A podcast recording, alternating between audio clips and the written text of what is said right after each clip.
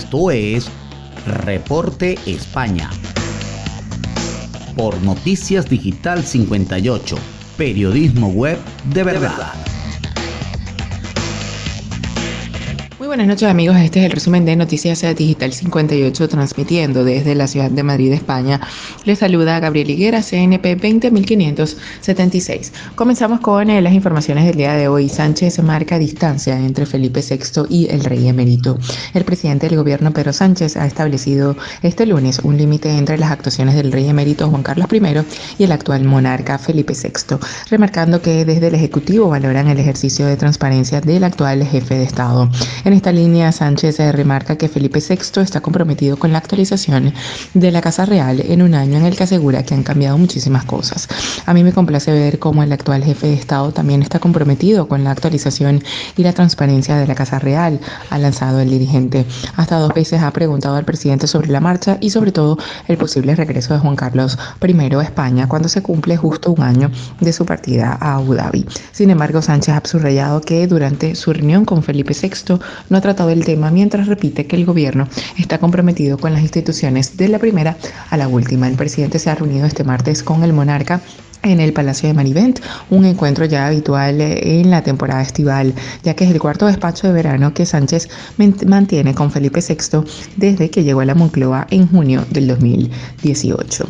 En otra información, el paro cae en 197.841 personas en julio y registra su mayor descenso mensual de la historia. El número de parados bajó en 197.841 desempleados en julio, lo que supone la mayor caída en cualquier mes de la serie histórica superando los meses de mayo y junio que también cerraron con caídas récords, según los datos publicados este martes por el Ministerio de Trabajo y Economía Social. Concretamente, en mayo se experimentó una caída de 129.378 personas. En junio se superó esta cifra, acercándose a una reducción de 167.000 personas y ahora eh, los parados han alcanzado, eh, ahora en julio lo han vuelto a hacer, con el descenso del paro en este mes. El volumen total de parados alcanzado al finalizar el séptimo mes del año la cifra de 3.416.498 desempleados.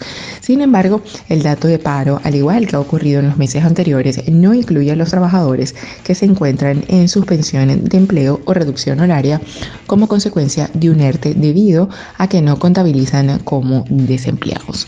Y ya para finalizar, Marco Asensio mete a España en la lucha por el oro. España disputará el partido por la medalla de oro en fútbol en los Juegos Olímpicos de Tokio. El objetivo, repetir oro logrado en los Juegos de Barcelona en 1992. Sufrió muchísimo la selección de Luis de la Fuente, tuvo que ser en la prórroga o a falta de cuatro minutos para derrotar a la combativa Japón de Take Kubo. Otro madridista, eh, Marco Asensio, fue el protagonista del encuentro. Salió desde el banquillo y anotó el tanto que clasificaba a España para la final de este sábado. Desde Sydney 2000 no logra el fútbol español un metal. Se verá las caras con Brasil, la vigente campeona olímpica que echó en los penaltis a la selección de México en la otra semifinal. La delegación española asegura así otro metal en su medallero antes de la conclusión de los Juegos. El sábado a partir de las 13.30 hora española, los chicos de fútbol se el ansiado oro.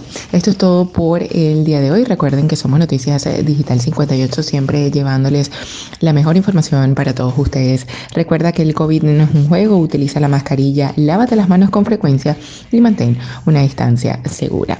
Desde Madrid, España, se despide Gabriel Higuera. Feliz noche.